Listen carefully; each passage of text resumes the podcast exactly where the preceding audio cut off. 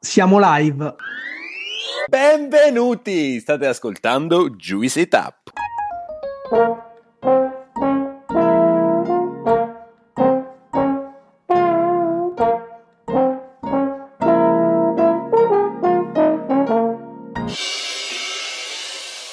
Sono Ale e vi do il benvenuto al sessantesimo episodio. Come da tradizione, ogni dieci puntate proponiamo il nostro dibattito, la nostra conversazione interna, il nostro episodio di interludio, come lo abbiamo chiamato. Volevamo anche ringraziarvi perché nelle ultime settimane siamo stati a lungo il podcast enogastronomico più ascoltato in Italia e per questo, oltre a ringraziarvi, vi chiediamo di continuare a seguirci su Spotify, Apple Podcast e su tutti i nostri social media. Oggi, come sempre, presenteremo ognuno di noi eh, un argomento, un topic, e oggi parleremo di siccità. Io parlerò di siccità, che è una tematica che affligge l'agricoltura italiana. Parleremo Gianluca nello specifico di latte senza vacche e Claudio invece parlerà di chilometro zero e di filiera corta. Io saluto i miei colleghi. Ciao Claudio, ciao Gianlu. Vai! Grande Ale, grande Claudione, che bello essere qui, lo sappiamo, il nostro episodio preferito, questo è l'interludio. Fa caldo, molto caldo, sarà che siamo a luglio, sarà che ci avviciniamo alla nostra pausa estiva. Possiamo anche dire che gli ultimi episodi che abbiamo tirato fuori sono stati anche quelli belli caldi e sono sicuro che ci scalderemo anche oggi in questa discussione. Quindi bella, non vedo l'ora di partire. Claudione, benvenuto anche a te. Beh, più caldo di così iniziamo a toccare veramente livelli esagerati, direi. Non so dove siete voi ragazzi, ma qui a Milano ieri c'erano 37 gradi. Fa caldo, fa caldo anche ora e questo si collega benissimo al nostro primo argomento, quindi Ale ti ridò la parola, parlaci della situazione attuale della siccità. Sì, fa caldissimo, anche a Reggio Emilia, posso confermarlo. E infatti oggi parliamo di, di, siccità e lo farei prendendo un articolo, un articolo del Post. Come sapete, noi cerchiamo sempre di, di citare, di raccontare articoli di giornale, giornali seri perlomeno, che possono darci comunque degli spunti. All'interno di questo articolo del Post eh, si parla della pesante e direi anche complessa situazione che riguarda l'emergenza appunto siccità in Italia e nello specifico nell'articolo del Post si parla di Emilia Romagna, quindi della mia regione. Eh, l'articolo parla dei lavori presso Boretto, che è, una, è, un piccolo comune, una piccola città in provincia di Reggio Emilia, dove da giorni tre escavatori stanno cercando di liberare dalla sabbia il canale da cui viene prelevata l'acqua dal fiume Po, che viene generalmente utilizzato per irrigare i campi. E il livello del fiume è, pensate, inferiore di 4 metri rispetto alla quota normale di riferimento e i lavori sono necessari perché dalla centrale di Boretto dipendono quelle che sono le disponibilità di acqua del consorzio di bonifica dell'Emilia Centrale, che serve un'area piuttosto vasta di 210.000 ettari tra le province di Reggio Emilia, Modena e di Mantova. Questa è una notizia che, che, ha fatto abbastanza scalpore anche perché l'Emilia Romagna, la regione Emilia Romagna attraverso il suo governatore Bonaccini, ha di recente presentato al, al, governo e anche ottenuto la richiesta dello stato di emergenza e ha quantificato a 36 milioni e 700 mila euro la stima delle risorse necessarie per fronteggiare le criticità in Emilia Romagna. Quindi stiamo parlando di una singola regione nonostante questo stato di emergenza. Sappiamo che è stato richiesto ed ottenuto anche da altre regioni. La Lombardia, il Piemonte, il Veneto e il Friuli Venezia Giulia. 36 milioni e 700 mila euro, che è una cifra significativa che comprende eh, gli interventi più importanti e le opere da attuare nel medio termine.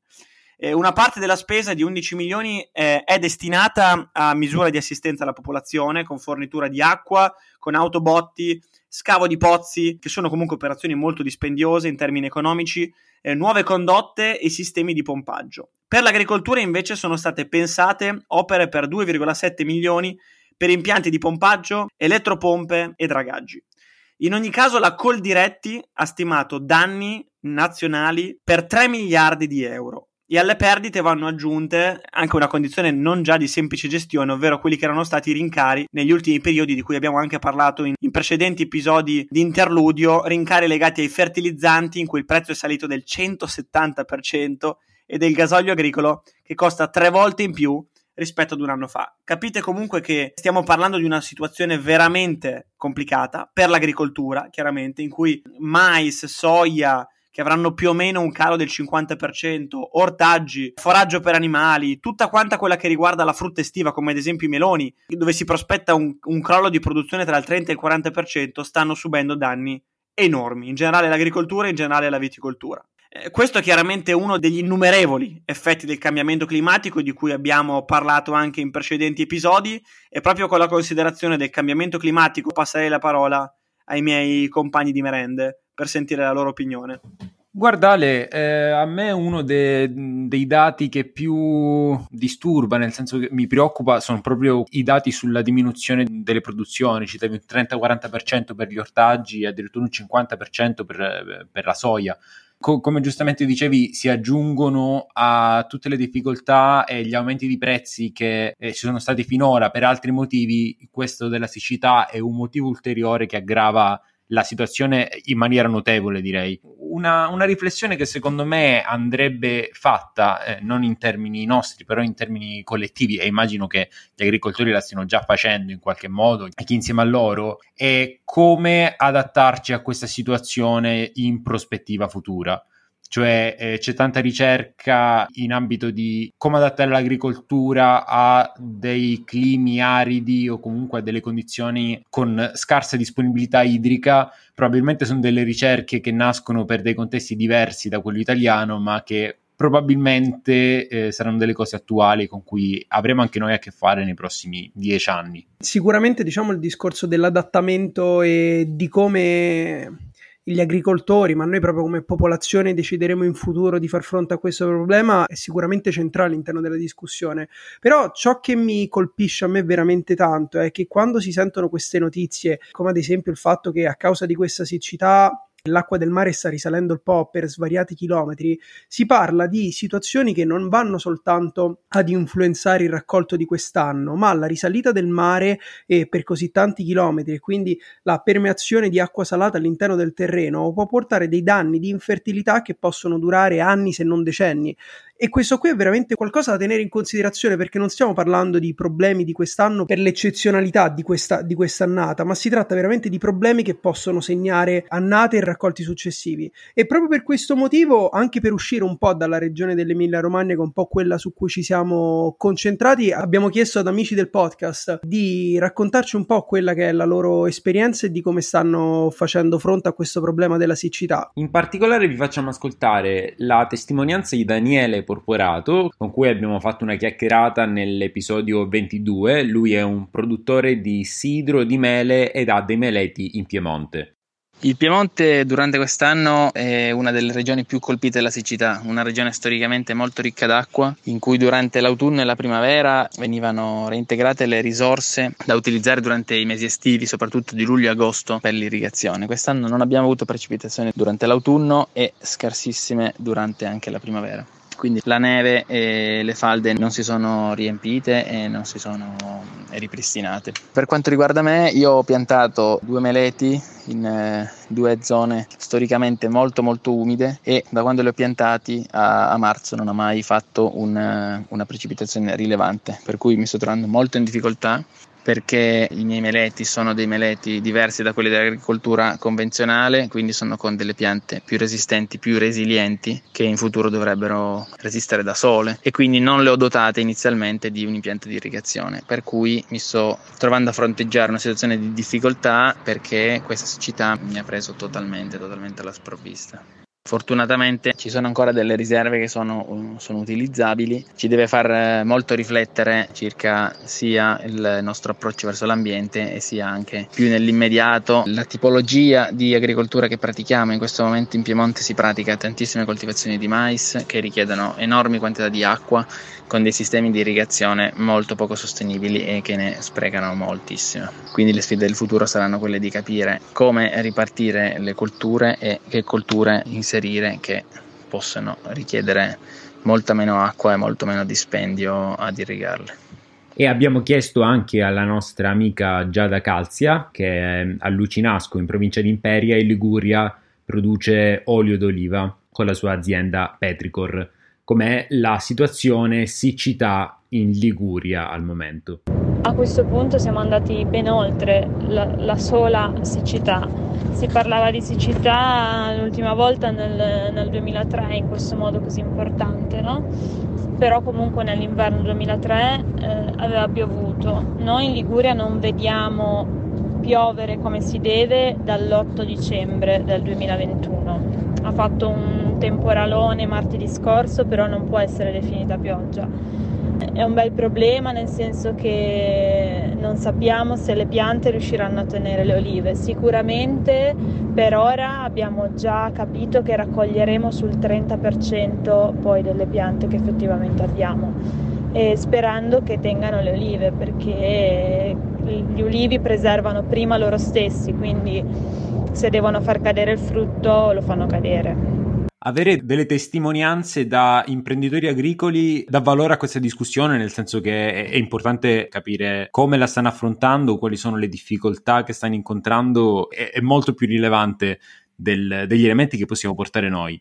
Però Ale, anche tu sei un produttore e mh, mm, volevo sapere se dall'idea che ti sei fatto finora hai individuato degli elementi che possono essere delle soluzioni o comunque cose su cui si può lavorare per contrastare o comunque mitigare gli effetti della, della siccità. Sì, senza parlare nello specifico di viticoltura dove i danni probabilmente li vedremo se ci saranno prima del periodo della vendemmia, ora credo sia troppo presto per parlare nonostante comunque si prospetta un'annata eh, di difficoltà. E rimanendo all'articolo del post che secondo me è molto interessante poiché spiega proprio a 360 gradi il momento l'autore stesso propone alcune soluzioni che secondo me sono interessanti legate molto anche alla ricerca e alle nuove tecnologie.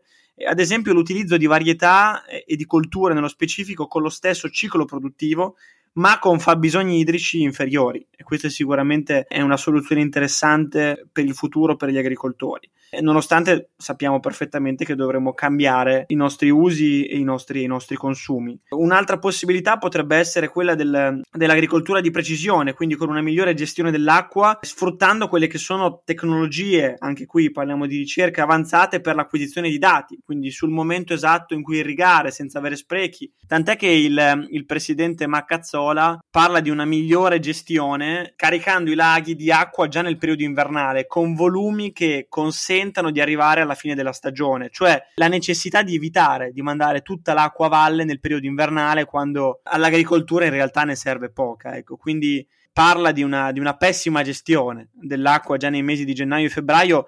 Eh, ma questo è un errore che noi ci portiamo in realtà avanti da anni perché seguiamo ancora oggi delle indicazioni delle tabelle che sono profondamente datate e che sono state costituite in momenti storici in cui i cambiamenti climatici si erano già in atto, ma nel quale gli effetti non erano ancora eh, visibili da un punto di vista dell'agricoltura. Ecco. Devo dire che su questo primo tema ci siamo trovati più d'accordo rispetto a, ad aver generato una vera e propria discussione, però secondo me quando ci si trova a commentare notizie di questo tipo, insomma, è, è, difficile avere posizioni diverse da quella che abbiamo preso noi e quindi uniti nel pensare che sia necessario intervenire intervenire oggi per non ritrovarsi con degli effetti che, insomma, potrebbero essere irreversibili e a lungo termine. A proposito di questo, Claudio, ti faccio una domanda. Per caso il chilometro zero potrebbe essere una soluzione a questo problema della siccità o non ci aiuta in nessun modo? Mi piace che me lo chiedi perché io in realtà parlo di chilometro zero e di filiera corta soltanto come espediente per poi fare un, una riflessione che secondo me tutti noi dovremmo fare eh, come consumatori quando ci approcciamo alla nostra spesa alimentare. Da dove parto? Parto da questa legge che è stata approvata a inizio giugno del 2022 che definisce cosa vuol dire chilometro zero e cosa vuol dire filiera corta. La definizione di queste diciture è molto importante perché anche come abbiamo visto con il professor Fino durante l'intervista che abbiamo fatto con lui qui eh, nel podcast, fornire la definizione di qualcosa aiuta a creare meno confusione nella testa del consumatore e di conseguenza orientare meglio le scelte.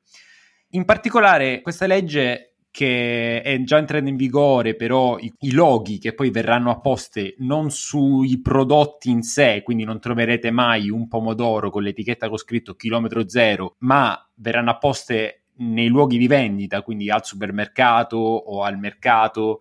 E questo perché chiaramente eh, una cosa a chilometro zero perde di senso se tolta dal contesto in cui è. quindi nel mercato in cui viene venduta può essere venduta come chilometro zero. Questa legge comunque definisce cosa può essere etichettato come chilometro zero e cosa come filiera corta. Nello specifico come chilometro zero si identifica qualcosa che è stato prodotto nella provincia in cui viene venduto oppure al massimo a una distanza di 70 km. Questo per quanto riguarda i prodotti ortofrutticoli, ma anche per quanto riguarda i prodotti ittici, però non si fa riferimento al luogo di produzione, ma al luogo di sbarco delle imbarcazioni, che a loro volta devono essere registrate presso il, localmente sia gli imprenditori ittici che le imbarcazioni iscritte al registro.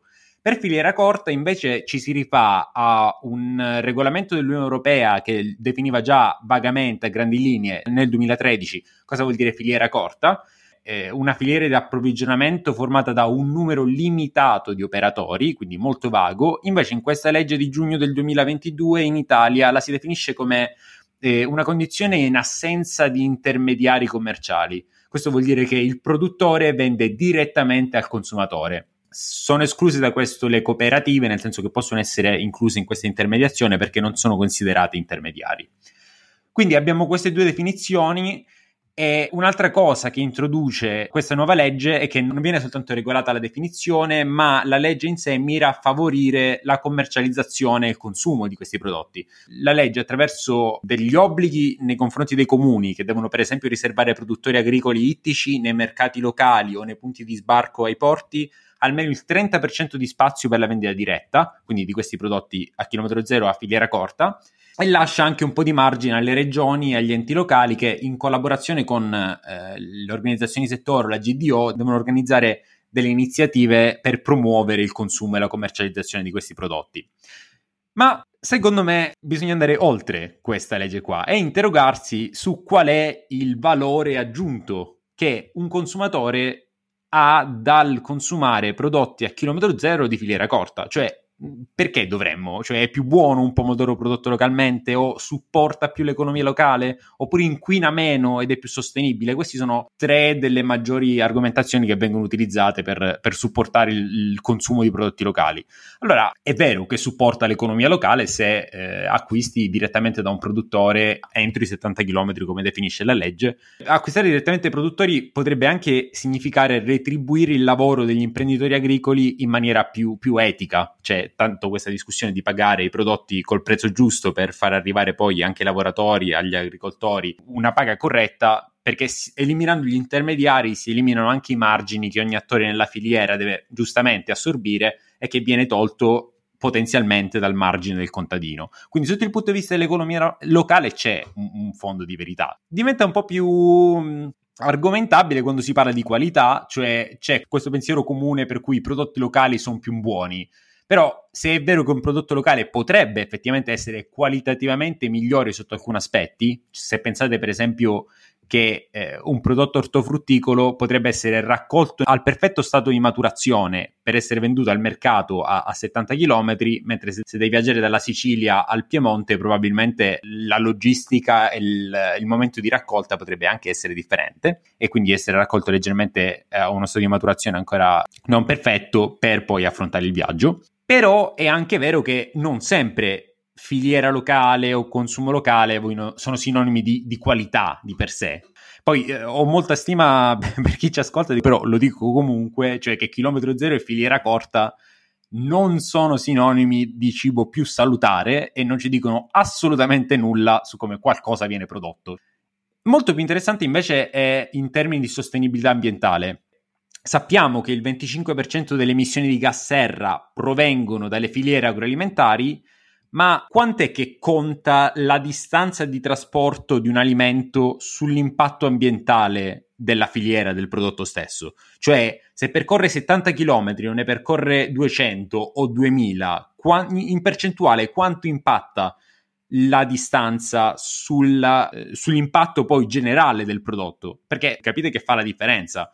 E qui dipende molto dal prodotto. Nel senso, è vero che il trasporto ha un impatto, sia in termini di distanza percorsa, che sono le, le cosiddette food miles, eh, che in termini del mezzo di trasporto utilizzato, con l'aereo che è primo in classifica per emissioni di CO2 eh, e a parità di chilometri percorsi invece poi ci sono la gomma, il treno e il navale che per quanto, quando si parla di grandi distanze dovrebbe essere il più eh, sostenibile.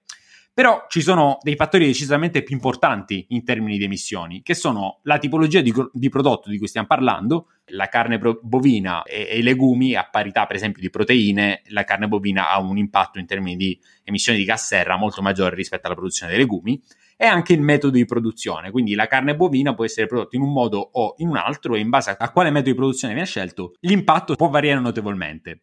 Però dipende, ripeto, molto dal prodotto. Per esempio, a livello globale, eh, consideriamo che la produzione di un chilo di carne bovina, eh, ripeto, è una generalizzazione molto ampia, produce circa 100 kg di CO2. Di questi 100 kg, soltanto 0,5 kg sono dovuti al trasporto, quindi lo 0,5%.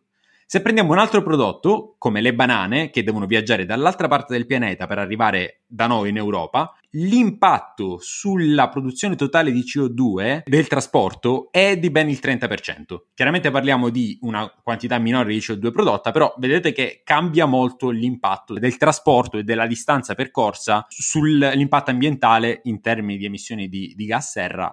Però in alcuni casi, anche con lo stesso prodotto, ci sono degli altri fattori, come dicevo prima, cioè il metodo di produzione, da tenere a mente. Per esempio, eh, leggevo che un consumatore del Regno Unito potrebbe avere un impatto minore in termini di emissioni di gas serra consumando e acquistando carne di agnello prodotta in Nuova Zelanda e trasportata a Londra piuttosto che acquistare la carne prodotta a livello nazionale. Questo perché, per via dei differenti metodi di produzione, in particolare al fatto che in Nuova Zelanda la maggior parte delle produzioni animali utilizzano energia idroelettrica, la, la produzione a Londra, quindi locale, potenzialmente all'interno dei 70 km della legge italiana, potrebbe avere un impatto maggiore. Mm, stesso ragionamento si potrebbe fare con le produzioni ortofrutticole in paesi in cui la temperatura media, per esempio prendiamo le fragole, eh, le fragole prodotte in Spagna, in cui le temperature medie sono leggermente superiori rispetto a magari il Belgio, una fragola prodotta in Spagna, anche se poi deve essere trasportata, avrà nel complesso un impatto minore. Quindi è, è vero che questi 70 eh, km ci dicono qualcosa sul prodotto, però non è sempre vero che una produzione locale, come abbiamo visto in questi esempi qui, è sinonimo di una sostenibilità ambientale maggiore. Poi chiaramente noi stiamo parlando soltanto in termini di gas serra, quindi di emissioni dovute al trasporto, ci sono tanti altri elementi, sappiamo che entrano in gioco, l'utilizzo di acqua, l'utilizzo di terreni, eccetera. Quindi è, è bene che venga regolamentato e che sia stato definito cosa vuol dire a filiera corta e cos'è chilometro zero, così si evitano speculazioni ed è, ed è bene avere le cose chiare. Però se da un lato in termini di supporto all'economia locale abbiamo visto che potrebbe esserci dei vantaggi, non in tutti i casi è vero che sia più sostenibile e questo vuol dire che dobbiamo essere sempre ipercritici quando facciamo i nostri acquisti alimentari e anche non alimentari se vogliamo veramente avere un impatto per quanto mi riguarda, il chilometro zero è un sistema, se così lo vogliamo definire, o una filosofia che storicamente parlando è sempre stata anacronistica. E la storia della gastronomia, senza dire eno, è una storia che ci insegna questo, perché la storia della gastronomia è una storia di contaminazioni, di esportazioni, anche se poi nella storia hanno cambiato volto, e specialmente oggi in cui viviamo in un sistema così fortemente connesso, io penso che le esportazioni siano sacrosante.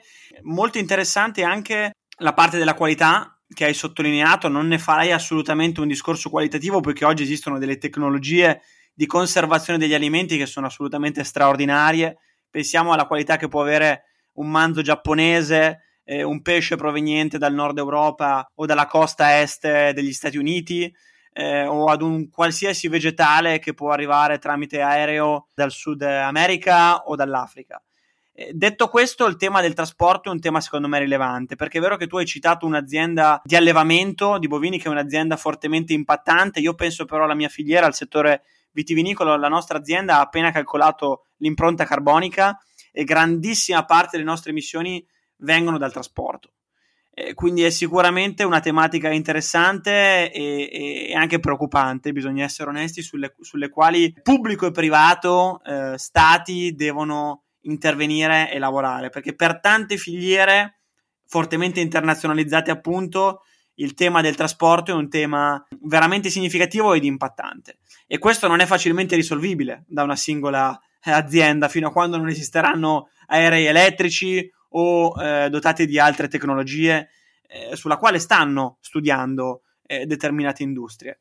questa è eh, la mia considerazione per aggiungere un altro elemento alla discussione, Ale, sottolineando quello che dicevi tu, che spesso la scelta dell'export è una scelta di mercato, perché evidentemente dove un'azienda è radicata non tutta quanta eh, la domanda per l'offerta di quella determinata azienda si può esaurire in un territorio, ma anche più semplicemente perché magari ci sono alcuni mercati che sono più disposti a pagare per determinati prodotti. Quindi io sono pienamente d'accordo con voi che il, l'inseguire questo sogno del chilometro zero eh, sia un po' una chimera, che sicuramente in Italia potrebbe avere più senso che in altri paesi perché abbiamo la, la fortuna di vivere in una nazione dove si creano degli ecosistemi che sono probabilmente in grado di soddisfare la, la, domanda alimentare a 360 gradi intorno alla nostra città, quindi potenzialmente diciamo un sogno di una dieta fatta al 100% da prodotti a chilometro zero in Italia sarebbe possibile, però questo non deve diventare un elemento di discriminazione perché l'esempio che ha fatto Claudio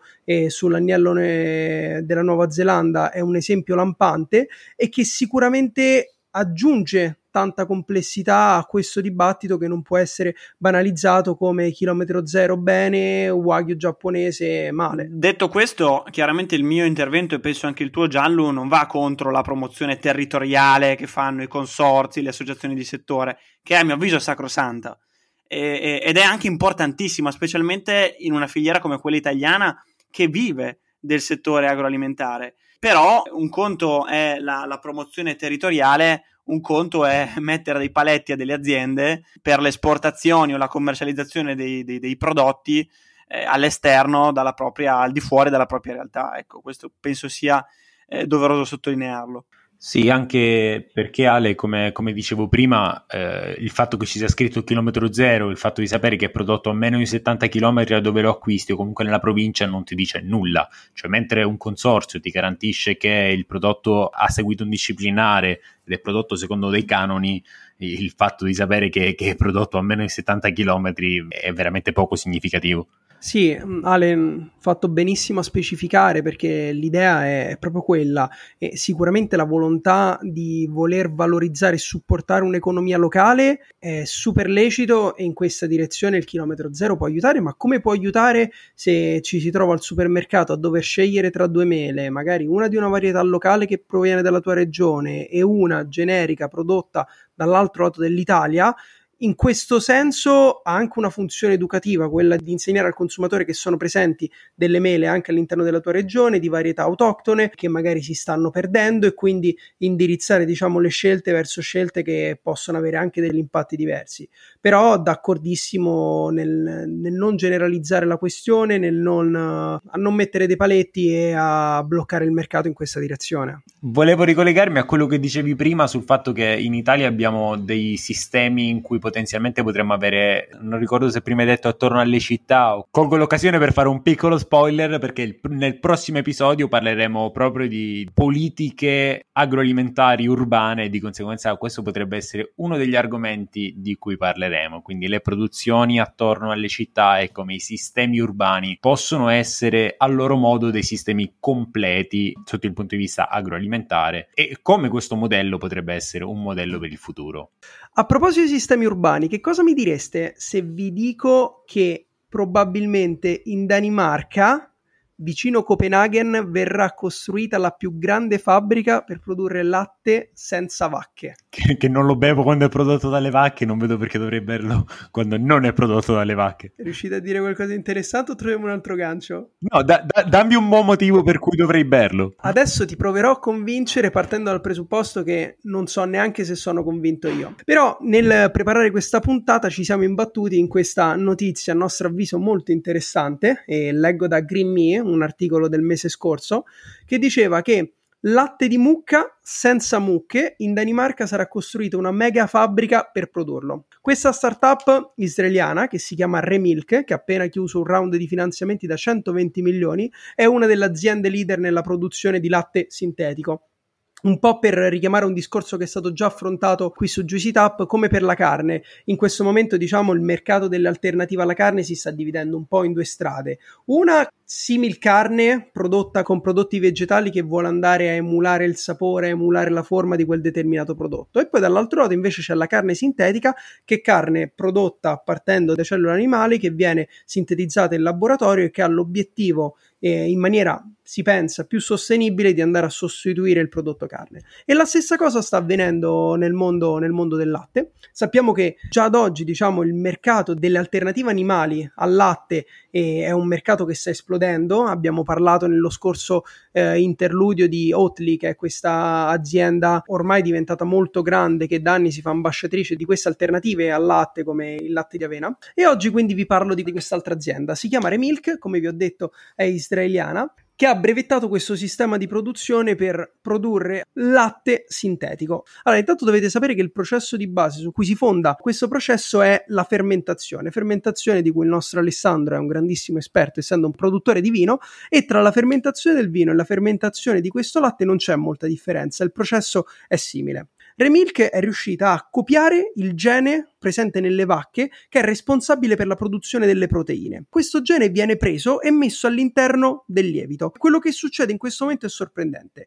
Il gene funziona come una sorta di libretto delle istruzioni e quello che fa è istruisce il lievito su come produrre la proteina che poi servirà per la produzione del latte. Quindi questo lievito viene messo in defermentatori che servono appunto a favorire la fermentazione, in cui si riesce a moltiplicare super rapidamente e produce quelle che poi dive- che sono le proteine del latte, che sono identiche, e sottolineo identiche, alle proteine del latte. Queste proteine vengono combinate con vitamine, minerali, grassi e zuccheri non animali, quindi senza lattosio e senza colesterolo, e il prodotto finale è latte, soltanto prodotto in maniera, in maniera sintetica.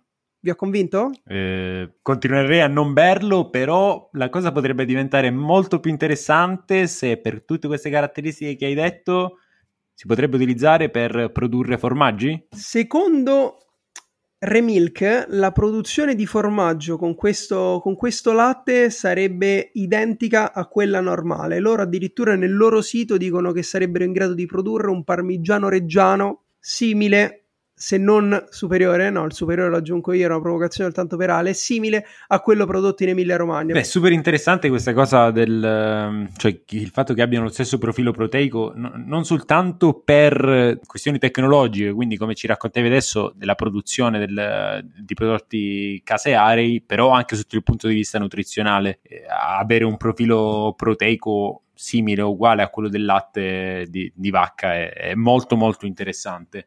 E questa cosa dei formaggi mi piace tantissimo perché non so se vi è mai capitato di assaggiare un formaggio, un simile formaggio vegano e credo che siamo veramente anni luce indietro rispetto ad altri prodotti a base vegetale che si trovano e che in qualche modo potrebbero avvicinarsi a, o comunque potrebbero essere soddisfacenti, ma sul formaggio credo che siamo veramente veramente indietro quindi molto interessante io invece ho due considerazioni la prima è che vorrei dire con grande amarezza ai nostri ascoltatori che eh, quello appena esposto da Gianluca non è un contenuto brandizzato da Remilk, anche se per me sarebbe stato straordinario. Mentre la seconda considerazione è, ed è uscito anche nel primo mio intervento, ovvero il fascino che io provo per eh, la ricerca e le nuove tecnologie.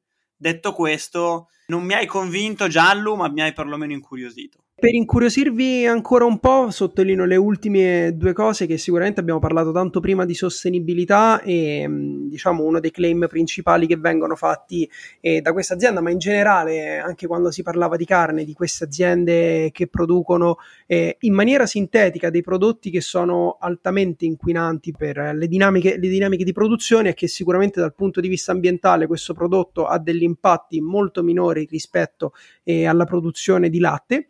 Devo sottolineare che dal punto di vista della salute, come per quanto riguarda la carne sintetica, non ci sono ancora oggi studi né che vanno in una direzione né che vanno nell'altra, quindi per il futuro è sicuramente un punto di discussione aperto. Un punto negativo, non negativo, ma forse critico che posso sottolineare è quello che, come si era detto con il fantastico professor Greco quando si parlava di pesca, il fatto di diciamo andare con così veemenza in una direzione eh, che è totalmente contraria a quella dell'allevamento delle vacche in questo caso, in quello della pesca e nel caso del professor Greco, ha sicuramente degli impatti sociali perché in Italia, ma in Europa, ma nel mondo ci sono moltissime comunità che vivono esclusivamente o di pesca in quel caso o di allevamento e di produzione di latte e i suoi derivati in questo caso. Beh, ma qui allora mi lascio io una, a un commento, anzi ho una domanda e due commenti. Parto dal commento per ribattere a, a quanto detto finora. La produzione di latte latte o di similatte o di latte di vacca sintetico di origine vegetale o microbico, come in questo caso, non dovrebbe essere pensato come un sostituto al 100% del latte di vacca tradizionale, nel senso che però ci sono tanti impieghi per cui potrebbe essere utilizzato in maniera molto interessante, per esempio nelle produzioni industriali dolciarie o in alcune produzioni per cui il valore del latte non è alto, nel senso che non è un elemento centrale in cui eh, avere un latte di alta qualità fa la differenza, che poi fa la differenza sempre, però mh, mm, con, de- con, dei margini. Poi ho una domanda per te, Giallo, se hai idea di quando questo, di quando entreranno in produzione a regime, nel senso quando riusciremo a trovare questi prodotti e anche sarei curioso di capire come potrebbero essere regolamentati a livello europeo, nel senso come dovresti etichettarli e soprattutto se vengono considerati dei novel food o come avverrà la regolamentazione, perché prima o poi dovremo scontrarci con questo argomento. Quindi prima di, di lasciarti la, la, parola per rispondere, se hai idea a questa domanda, faccio una domanda a tutte le persone che ci stanno ascoltando e che sono vegani o vegane o comunque che non consumano alimenti di origine animale per capire come accetterebbero questo prodotto, nel senso eh, lo considerereste di origine animale comunque, lo provereste anche se siete abituati a non consumare latte, lo trovate un prodotto inutile oppure la rivoluzione? Giallo, la parola a te. Allora, Claudio, come puoi immaginare, sul discorso regolamentazione e etichettatura siamo ancora in alto mare. Ne avevamo parlato quando nell'interludio in cui si era parlato della, della carne sintetica e sono ancora produzioni di nicchia che soprattutto dal punto di vista della sostenibilità economica eh, non permettono assolutamente di rendere questi prodotti scalabili e accessibili sul mercato e quindi probabilmente come siamo soliti, sono discorsi che si inizieranno a fare quando il problema si sarà già presentato, però è una provocazione che mi piace molto perché sicuramente eh, sono prodotti che iniziano a comparire sul mercato per cui c'è sicuramente un interesse, che sicuramente hanno futuro e per cui si dovrebbe iniziare a parlare sin da subito. La prossima persona che avremo occasione di avere, di avere sul podcast che si occupa di questi argomenti sicuramente non potrà sfuggire a una domanda, una domanda su questo tema perché come sapete ci piace un po' quello di mischiare l'interludio con, con, le interviste che facciamo, sia quelle precedenti che quelle successive, in modo da continuare costantemente ad imparare, domandarci e a portare avanti le discussioni. E allora vi do delle informazioni di servizio sulle nostre interviste. Saremo con voi, quindi vi faremo compagnia per i prossimi lunedì con i nostri episodi di Juicy Tap fino ai primi di agosto, dopodiché ci prenderemo tre settimane, un mese di pausa per poi tornare a settembre con, qui inserirò un rullo di tamburi. Ta Gianludo, a te la parola per l'annuncio.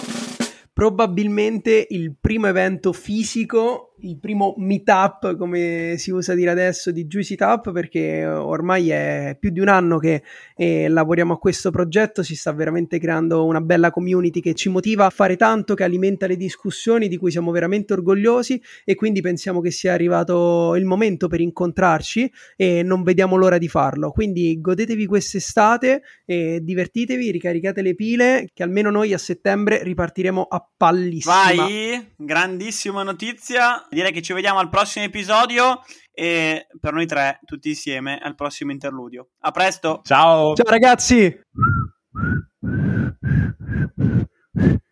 Io non so fischiare. Hai ascoltato Juicy Tap. Per altri contenuti di Juice ci trovi su Instagram e sul nostro sito thisisjuice.net.